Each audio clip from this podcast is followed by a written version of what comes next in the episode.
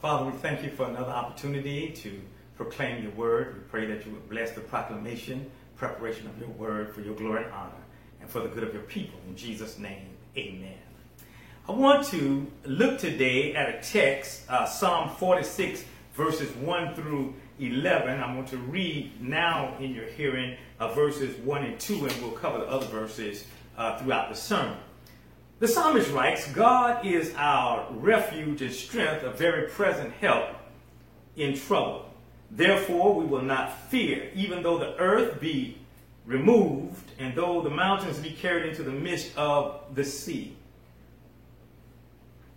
I want to preach today from the subject transforming truths for troubling times. Transforming truths for troubling times. I want to talk about some biblical truths that will help us make our way through the troubling times in which we live. Of course, we're now living in days of chaos and crisis and confusion. We are hearing and seeing shocking events untold that most of us never imagined. The natural flow of life, the pace, the practices, the privileges, the pre- pre- uh, pleasures that most of us uh, took for granted are now gone. There's restlessness, uneasiness, discontentment, and fear concerning COVID 19. The number of infections and death from this dreaded disease continue to climb. And those numbers do not even take into consideration the psychological and the emotional impact of the disease among family members, friends, and society at large. Without question, these are indeed troubling times. Troubling times uh, were the order of the day that produced the writing of Psalm 46. Although we don't know for certain what the times were all about, some scholars believe that this psalm was penned during King Sennacherib's invasion of the southern kingdom of Judah. Those of you who have been reading through your uh, one year Bible have recently read the story in 2 Kings chapter 18 and chapter 19 of how Sennacherib, the king of Assyria, threatened Hezekiah, the king of Judah. Hezekiah was a God fearing king, a God honoring king, and, and yet here was Sennacherib, the king of the Assyrians, with no respect for God, no respect for uh, Hezekiah, no respect for Judah, constantly threatened them.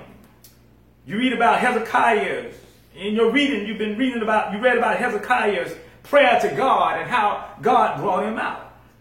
Well, it was somewhere between Judah's distress and Judah's deliverance that the psalmist is believed to have expressed his faith in God, in, in, in God who was greater and mightier than his troubles. So he wrote Psalm 46, 1 through 3. God is our refuge and strength, a very present help in trouble. Therefore, we will not fear, even though the earth is be removed, and though the mountains be carried into the midst of the sea, though its waters roar and be troubled, though the mountains shake with its swelling. Verses 1 through 3 of the text gives evidence that the psalmist did not panic, but rather he had peace. So, how could such be the case? How could he have peace and not panic with all that was happening around him? The text gives three grounds for the psalmist, psalmist's peace. First, the psalmist's peace was grounded in God's protection.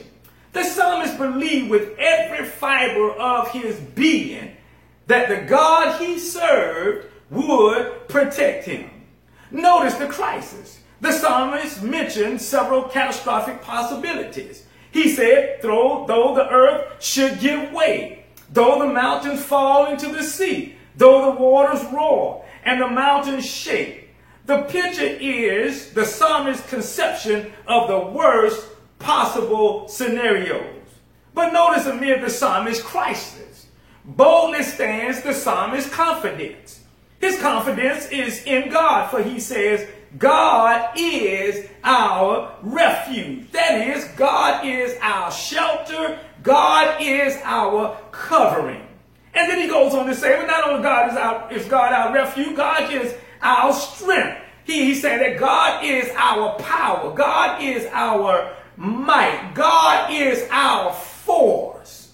He says a very present help in trouble. Now I want to clarify something here because the psalmist is talking about God being his refuge and strength and the refuge and strength for his people in trouble. In other words, the psalmist doesn't have an idea of God removing this mountain right away, but God is with him while they face the mountain. Here's the reality. Some of us have grown accustomed to uh, to, to things being removed quickly and taken care of quickly. If there's a hurricane, we quickly clean it up and get back to business as usual. But that's not what the psalmist is talking about. The psalmist is talking about those long range issues where God is still our refuge and still our strength. He's a present help in time of trouble. The psalmist says to the readers, he's saying to the Good Hope Church family, he's saying to the church university, universal, that God provides safety in the storms of life, no matter how long they rage, and that God provides strength, and that God provides power, and that God provides the force to help us maintain our stability in life, even while we make our way through the storms of life, no matter how long they take. The psalmist is saying God is our refuge. God is our covering. God is our strength. God will help us no matter how long it takes. For you see, no matter how long it takes for us to go through, God supplies all of the help we need in order to get us through. Second, the psalmist's peace was grounded in God's provisions. Look closely at the words of of verses 4 and 5, 4 through 7. The psalmist writes, There's a river whose stream shall make glad the city of God, the holy place of the tabernacle of the Most High. God is in the midst of her. She shall not be moved. God shall, watch this, help her just at the break of dawn. The nations raged, the kingdoms were moved. He uttered his voice, the earth melted. The Lord of hosts is with us, the psalmist says, the God of Jacob is our refuge. Verses 4 through 7 give evidence of the psalmist's peace. He knew something that his enemies did not know. He knew something that Sennacherib didn't know, or anybody else who would have the audacity to attack God's people living within those holy walls of Jerusalem. He knew, as verse points out, 4 points out that there is a river. Notice the words, there is a river. Now, to understand what the psalmist means and how important this is, it's helpful to know the background. During the days of King Hezekiah, a tunnel had been dug to bring the water of Gihon Spring, of the Gihon Springs, to a reservoir inside the city of Jerusalem. The enemies of Judah, the enemies of the inhabitants of Jerusalem, did not know that God's people living behind those walls had an unending, unfailing, unfaltering flow of fresh, clean water to sustain their lives even while they were under the enemy's attack. In other words, Sennacherib and his forces could wreak havoc on the outside of the wall but inside the wall, the people of God were full and flourishing because God was providing them with life-giving water. Such is life for those of us in Christ today. To be sure, disaster and devastation and destruction are words commonly used to describe, describe life as we now know it. COVID 19, social injustice, political and economic disorder, disruption, and disturbances are all a part of modern day society. Yet people of God should live in a perpetual state of joy a perpetual state of satisfaction, a perpetual state of encouragement, knowing that the God we serve, in spite of it all, will supply all of our needs according to his riches and glory by Christ Jesus. There's never been a time when God has not provided for the needs of his people, regardless of what they were going through. Even as I was preparing this sermon, the Spirit of the Lord carried me to a story in 1 Kings 17, uh, verses 18 through 15. It's a story about a widow who lived in the town of Zarephath during a drought. There, there was a drought, and, and, and people all around were, were dying. There was fear, there was anxiety, there was uneasiness, there was unrest, and yet this widow was living in this city. The prophet Elijah, answering the call of God, met the widow in the city and asked her for a cup of water and a piece of bread. Woman said, I, I have no bread and I only have a handful of, of flour and a little jar of oil, sir, and I plan to use it to prepare the last meal for myself and my son before we die. Elijah said, Don't fear. Go and do what you have said, but make me a small cake first. Then make some for your son and yourself. For thus says the Lord of Israel, the bin of flour, watch God's provision, y'all. The bin of flour shall not be used up, nor shall the jar, the jar of oil run dry until the day that the Lord sends rain on the earth. Verse 15 declares, So she went away and did according to the words of Elijah. She and her household ate for many days. Verse 16 declares, The bin of flour was not used up nor did the jar of oil run dry, according to the words of the Lord which he has spoken by Elijah. So here's the reality. Here's the shout.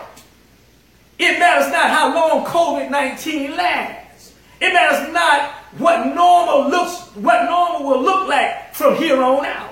It matters not what humans predict, what they forecast, what they speculate, expect, or guess. What really matters is what God has done in the past, what God is doing in the present, and what God will do in the future. That's, that's all that matters. What, what our God has done, what our Almighty God has done, how He's provided in the past, how He's providing right now, and, and, and how He's promised to provide in the future. That's all that matters. Jesus makes this point clear as it can be. In the Gospel of Matthew, chapter 6, Jesus said to his followers in verse 24, Therefore I say to you, do not worry about your life, what you will eat or what you will drink. There must have been some anxiety, some worry, some apprehension on behalf of Jesus' disciples. Maybe they were looking around at society and, and looking around at the, the challenges that they faced and they got concerned. But Jesus told them, listen, I'm telling you, don't you worry. He said, don't worry about it. Don't worry about it. He says, don't worry about what you eat. Don't worry about what you drink. Don't even worry about what you're going to put on. Notice the evidence of God's providential care in verse 26. Jesus says, look at the birds of the air. You just evidence, look at the birds of the air. For they neither sow nor reap nor gather into barns. They're not going to the grocery store and they're not stockpiling groceries and they're not worried. Yet your heavenly Father feeds them. And are you not more valuable than they are? In verses 28 to 30, Jesus explains that the lilies of the field are clothed by God, yet they neither toil nor spin. But Solomon nor his court could match the elegance of their magnificent attire. This time Jesus follows up his evidence of God's providential provisions with this penetrating question to, to the people, to his listening, to his listeners, to his followers, to his disciples, Will God not much more clothe you, O ye of little faith? Now watch carefully as Jesus closes his case concerning the providential care of God for his people in verses 31 and 32. Jesus says, he's reiterating this. He says, therefore do not worry. Saying, what shall we eat? Don't, worry saying, what shall we eat or what shall we drink or what shall we wear? Verse 32 says, For after all these things the Gentiles seek. Uh, what Jesus is saying here is that Christians should not be worrying. The people of God should not be anxious about these things, about these basic necessities of life, because that's the way Gentiles, that's the way people who don't know God, people who have not accepted Jesus Christ as Savior, people who have no Holy Spirit's presence, power, and perspective on life, that's the way they operate. They worry themselves to death. They're trying to negotiate, manipulate, and even dominate circumstances and situations in hopes of getting the things they need. Jesus says in verse 33, no need for his children to be like that. He said, but just one thing I want you to do. He said, just one thing you need to do. But seek ye first the kingdom of God and his righteousness. That's what Jesus says. He says, don't worry, seek first the kingdom of God and his righteousness. And all these things will be added unto you. So here's the shout. Here's the hallelujah. Here's the praise his holy name. Those of us who have trusted in Jesus Christ as Savior and Lord can rest assured that as Paul said in Philippians 4 19, and my God shall supply all your needs according to his glorious riches in Christ Jesus. You go to bed with that on your mind tonight. You're going to bear that on your mind tonight that, that come what may, God will supply all that you need according to his glorious riches in Christ Jesus. Third, the psalmist's peace was grounded in God's preeminence, God's supremacy. You see, whatever the crisis the psalmist faced loomed larger than life. It was terrible and tragic. It was difficult and devastating. It was sad and sickening and seemed like there was no end in sight. You can feel it through the words of the psalmist that these were troubling times in his life and in the life of the people of God. Yet the psalmist, faith, looked past his problems and looked up to God. Can I tell you that's where we ought to be? We, we ought to have the kind of faith that look past our problems and looks up to God. Have the kind of faith that looks up to God, the source of our strength and our power. From his looking up to God, the psalmist declares several transforming truths that will help us get through these troubling times. I assure you, if we would just hear from the psalmist, if we would just, just apply these truths to our lives, we'll, we'll get past these troubling times. No matter how long they are with us, we'll get through them. First, here it is. The psalmist shares an exhibition of God's power. Yes, sir. The psalmist shares an exhibition of God's power. Look at verses 7 and 8. The verse, the verses read, Come behold the works of the Lord. That's what the psalmist is saying. Come take a look at the works of our awesome and mighty God. God's work is on exhibition. God's work is on display all around us. God's power is on display all around us. The psalmist says, Come, take a look. Says, Come, behold the works of the Lord who has made desolation in the earth. He makes wars to cease to the end of the earth. He breaks the bow and cuts the spear in two. He, meaning God, burns the chariot in fire. Watch this, y'all. The scene is one of God's supremacy over the nations. The psalmist is saying, whenever you try to worry, whenever you try to get anxious, just take a look at God's supremacy over the nations. Listen, during times of adversity, chaos, and confusion, it's helpful to remind ourselves that God, not man, that God, not woman, that God, not people, but God and God alone is ultimately in charge. Let me say that again. In times of chaos and confusion and adversity, the psalmist will remind us to look at the exhibition of God's power and come to the understanding afresh and anew that man is not in charge, woman is not in charge, regardless of their titles, regardless of their position, regardless of their economic wherewithal, they're not in charge. God is the preeminent one. God is our supreme commander. God is in charge.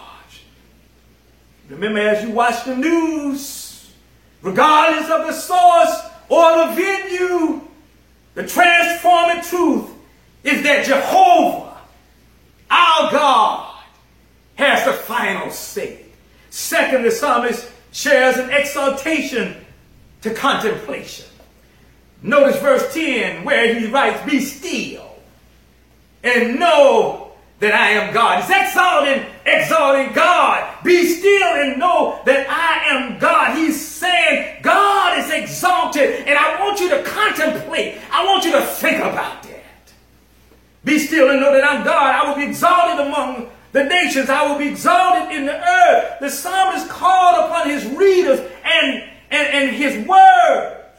Call upon those of us who name the name of Jesus to pause from our schedule to take a break in our proceedings, to recess our deliberations, and spend quiet time alone thinking about God. The transforming truth is that thinking about how God loves us, and thinking about how God leads us, and thinking about how God loads us with His grace, His goodness, and His mercy helps us go through and grow through our trouble. Third, the psalmist shares an expression of personal confidence. I like this. Because right here now, he's getting ready to give his own personal testimony. Notice verse 11. The psalmist says, The Lord of hosts is with us. The God of Jacob is our refuge. Don't miss it. The psalmist is declaring that his ultimate confidence is in God.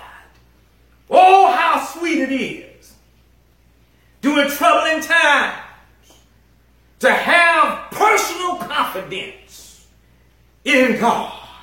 Oh, how wonderful it is to say, during times of pandemic, during times of economic uncertainty, during times of social and political unrest, how wonderful it is to be able to say that I know God for myself. I know Him for myself. That I know that God is with me and for me. And not only is God with me and, and for me, God is with. And God is for everyone who trusts His Son Jesus for salvation. So here's the shout. Here's the takeaway. Here's the transforming truth for troubling times. Here is what ought to go with us. Here is what ought to sink deep into our hearts and into our minds. Here is what we ought to spend time meditating on and thinking about. When God is for us, He's more than the whole world against us. Grandma Pickett told me that a long time ago when I was a little boy. She would call me to her side every once in a while when I was going through things, maybe falling out with friends, maybe a difficulty at school. She would always say, Boy, if God is for you, He's more than the whole world against you. That ought to be your personal testimony. Here's the takeaway God is with us and for us. He's more than the whole world against us. When God is with us and for us, He's more than a pandemic, more than a failed economy, more than social injustice, more than our doubts and fears, more than our uncertainty. When God is with us and for us, we can proclaim with confidence the words of hymn writer Lydia Edmunds, Edmunds, who penned these words. My faith, this ought to be our testimony, y'all. My faith has found a resting place, not in device or creed. I trust the everlasting one. His wound for me shall plead. Watch this. I need no other argument. I need no other plea. It is enough that Jesus died and that he rose for me. I want to just remind us today that not only did he die for us, but on the third day, Sunday morning, he got up from that grave with all power in his hands. Because he has power, we can face the future. Because God is in our lives. We will make it through any troubling times that come our way. If you're here today and you don't know Jesus and the free pardoning of your sin, today is a mighty good day to know him. All you need to do is confess your, your sins and commit your way to follow him. Pray with me if you would. Father, I confess that I'm a sinner. I need Jesus in my life to save me. Come into my life, Lord Jesus. I yield my life wholeheartedly to you and save me. In Jesus' name, amen. If you've accepted Jesus Christ today, we wholeheartedly welcome you into the family of God. Now may the Lord bless you and may the Lord keep you. May the Lord make his face to shine upon you.